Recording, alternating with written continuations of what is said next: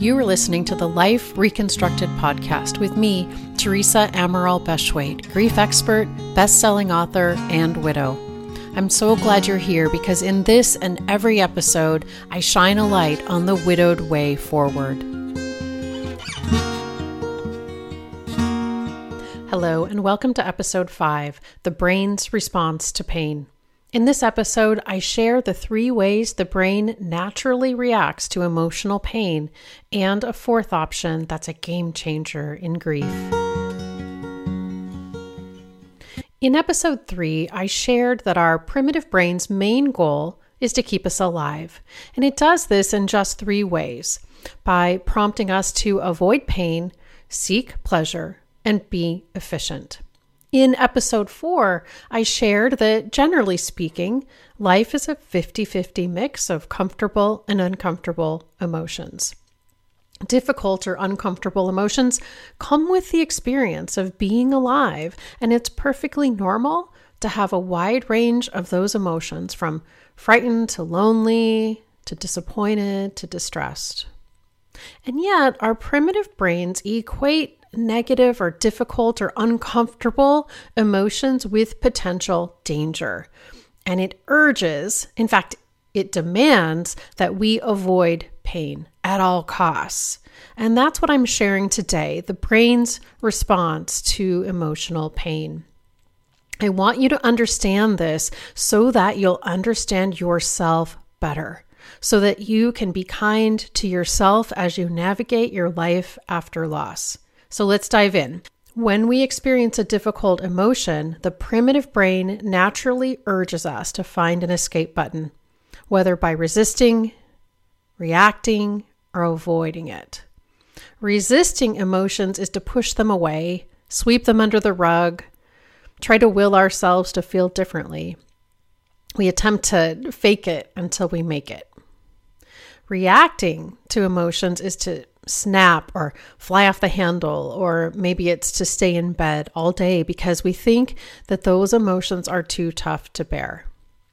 Avoiding an emotion is an attempt to buffer or numb it with some sort of numbing agent. The brain suggests that rather than feel the pain, we should escape it and seek pleasure instead. Escapes can include excessive social media scrolling or binging your favorite show or overeating, over drinking, overspending, just to name a few. I often refer to these actions as buffering. But here's the truth it's simply not possible to successfully resist, react, or avoid to make our feelings go away. Difficult feelings wait patiently, they demand to be felt. When we turn to buffering, we now have to deal with the negative consequence of the numbing agent and the difficult emotion that is still there, that is still pursuing us, that is still demanding our attention. And now add grief to the mix, an unprecedented level of difficult emotions, soul shattering, unthinkable, horrific. And our primitive brains would have us think unbearable.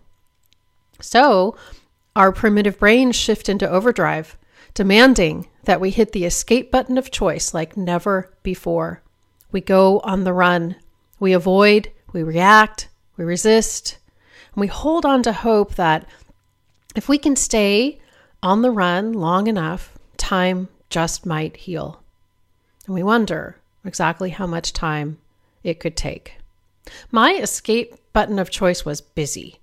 At the time my husband passed, I had a career that required significant travel. And after days on the road, I came home to our 10 acres that needed my attention. And then I caught the next outbound plane. And I was on the run for years, knowing that those emotions were just one step behind me and fearing that they would overtake me.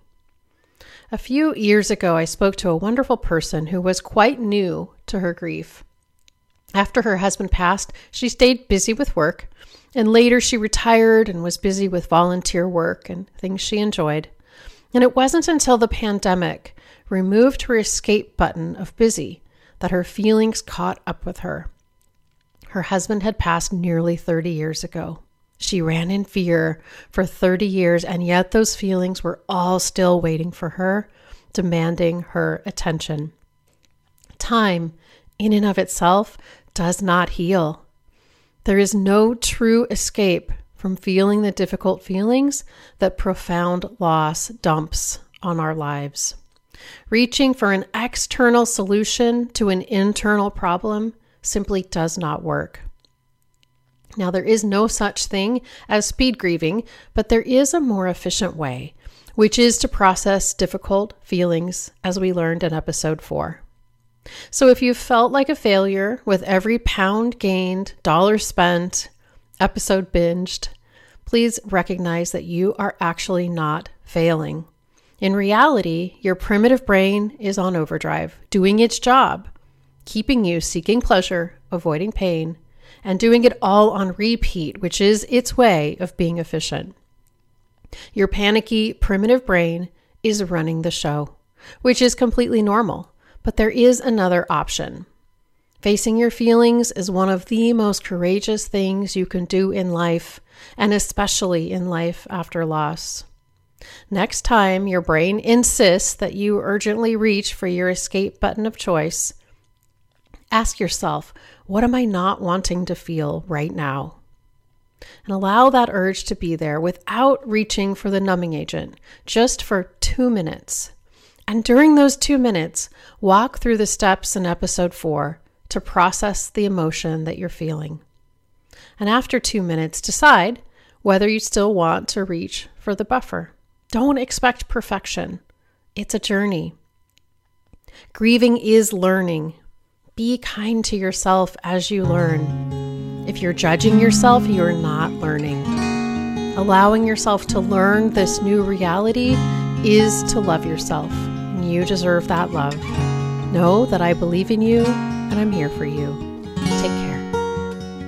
If you found this podcast helpful, I invite you to join Life Reconstructed, my coaching program exclusively for widowed people. It will help you step forward toward a life you will love again.